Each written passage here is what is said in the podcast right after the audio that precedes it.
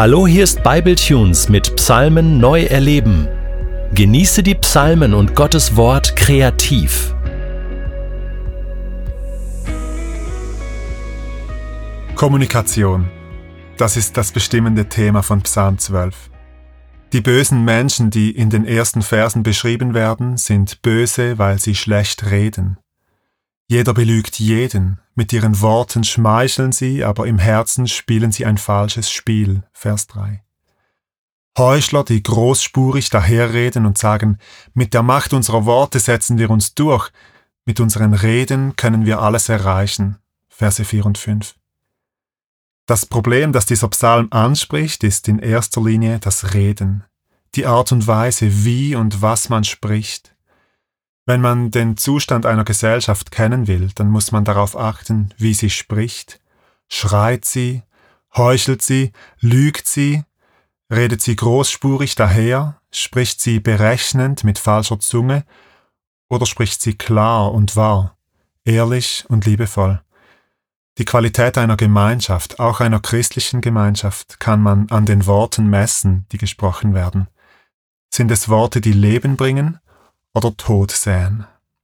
Der Zusammenhang zwischen Wort und Tat wird in unserem Psalm sehr deutlich.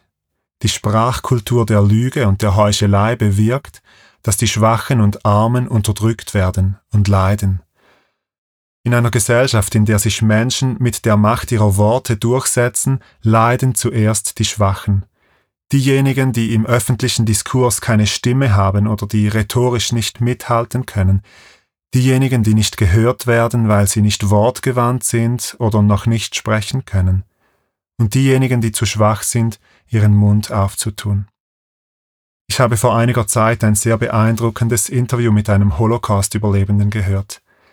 Er hat erzählt, wie die Juden in Nazi-Deutschland zuerst verbal ausgegrenzt, dann benachteiligt, dann schikaniert, unterdrückt und schließlich systematisch ermordet wurden. Und er sagte diesen kurzen Satz, der sich mir eingeprägt hat. Es beginnt mit Worten und es endet mit Auschwitz. Unser Psalm spricht nicht vom Mord, aber er spricht von Unterdrückung und Misshandlung, die mit Worten ihren Anfang nimmt. Die Worte von heute sind die Taten von morgen. Schau, wie man heute spricht, welche Sprachtabus man bricht, und du weißt, wie man in Kürze handeln wird. Deshalb ist es nicht verwunderlich, dass Gott mitten im Psalm interveniert. Erstaunlich ist aber die Art und Weise, wie er es tut. Der Herr spricht, heißt es in Vers 6. Gott selbst greift verbal ein, um die Schwachen und Armen zu verteidigen. Gott ergreift das Wort zugunsten dieser Menschen. Die Schwachen werden misshandelt und die Armen können nur noch seufzen, Darum werde ich mich jetzt erheben und denen Rettung bringen, die bedrängt werden.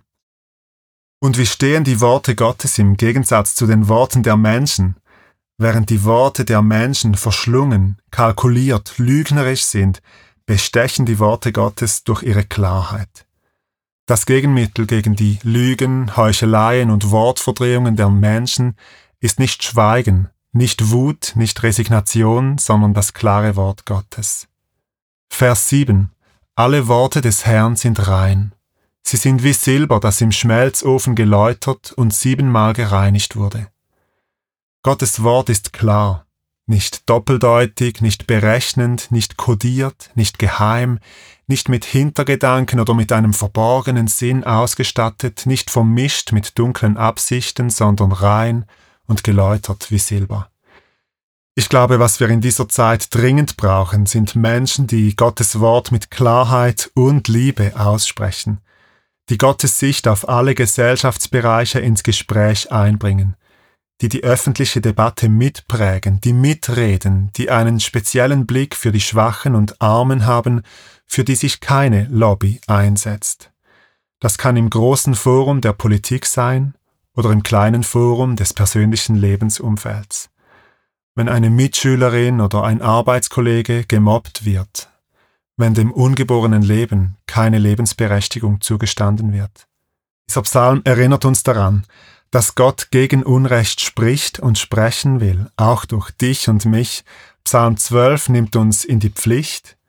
Wenn Gott mit seinen Worten Partei für die Schwachen und Armen ergreift, dann sind auch wir dazu verpflichtet, als seine Botschafter unsere Stimme gegen unterdrückende Worte zu erheben, und zwar bereits dann, wenn es noch unterdrückende Worte sind und noch keine Taten.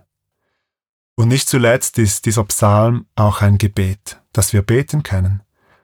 Trotz der Prognose, dass die Bosheit unter den Menschen zunehmen wird, endet der Psalm mit der vertrauensvollen Zusage, Du, Herr, wirst die Schwachen schützen, du wirst sie für immer bewahren vor diesen Leuten, die sich gegen dich auflehnen und sich überall breit machen. Psalm 12 Für den Dirigenten, mit Saiteninstrumenten im Bass zu begleiten, ein Psalm Davids. Hilf doch, Herr, denn es gibt keinen mehr, der zu dir hält, und alle treuen Menschen sind verschwunden. Jeder belügt jeden, mit ihren Worten schmeicheln sie, aber im Herzen spielen sie ein falsches Spiel. Soll der Herr doch alle diese Heuchler hinwegfegen, diese Leute, die großspurig daherreden und sagen, mit der Macht unserer Worte setzen wir uns durch, niemand kommt gegen uns an, mit unseren Reden können wir alles erreichen. Der Herr spricht. Die Schwachen werden misshandelt und die Armen können nur noch seufzen. Darum werde ich mich jetzt erheben und denen Rettung bringen, die bedrängt werden. Alle Worte des Herrn sind rein. Sie sind wie Silber, das im Schmelzofen geläutert und siebenmal gereinigt wurde. Du, Herr, wirst die Schwachen schützen, du wirst sie für immer bewahren vor diesen Leuten, die sich gegen dich auflehnen und sich überall breit machen. Ja, die Bosheit unter den Menschen nimmt zu.